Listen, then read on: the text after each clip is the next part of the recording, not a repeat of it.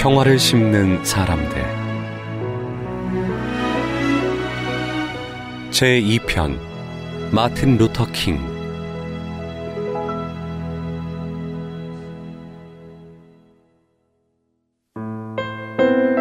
저는 두려움 때문에 움츠러들지 않게 해달라고 주님께 간절히 기도합니다.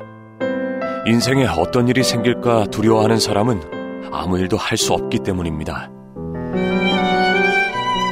불의에 대해 폭력이 아닌 사랑으로 맞선 사람.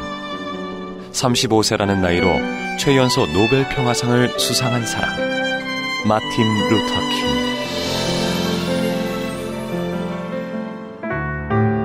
흑인이었지만 부유한 가정에서 태어나 대학 교육까지 받은 마틴 루터 킹은 인종차별의 벽을 깊이 체험하지 못하고 성장하였다. 그러나 목사로 재직하던 1955년 인종차별이 빚어낸 아픔과 고통의 모습을 보고 그는 흑인 인권 옹호를 위해 뛰어들었다.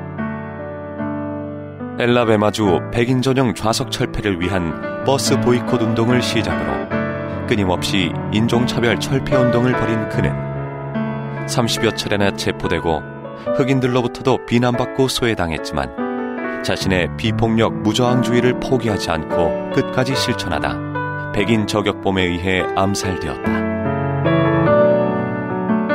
마흔을 못 채우고 숨을 거두었지만 그는 우리에게 화합의 소중함을 일깨워 주었다.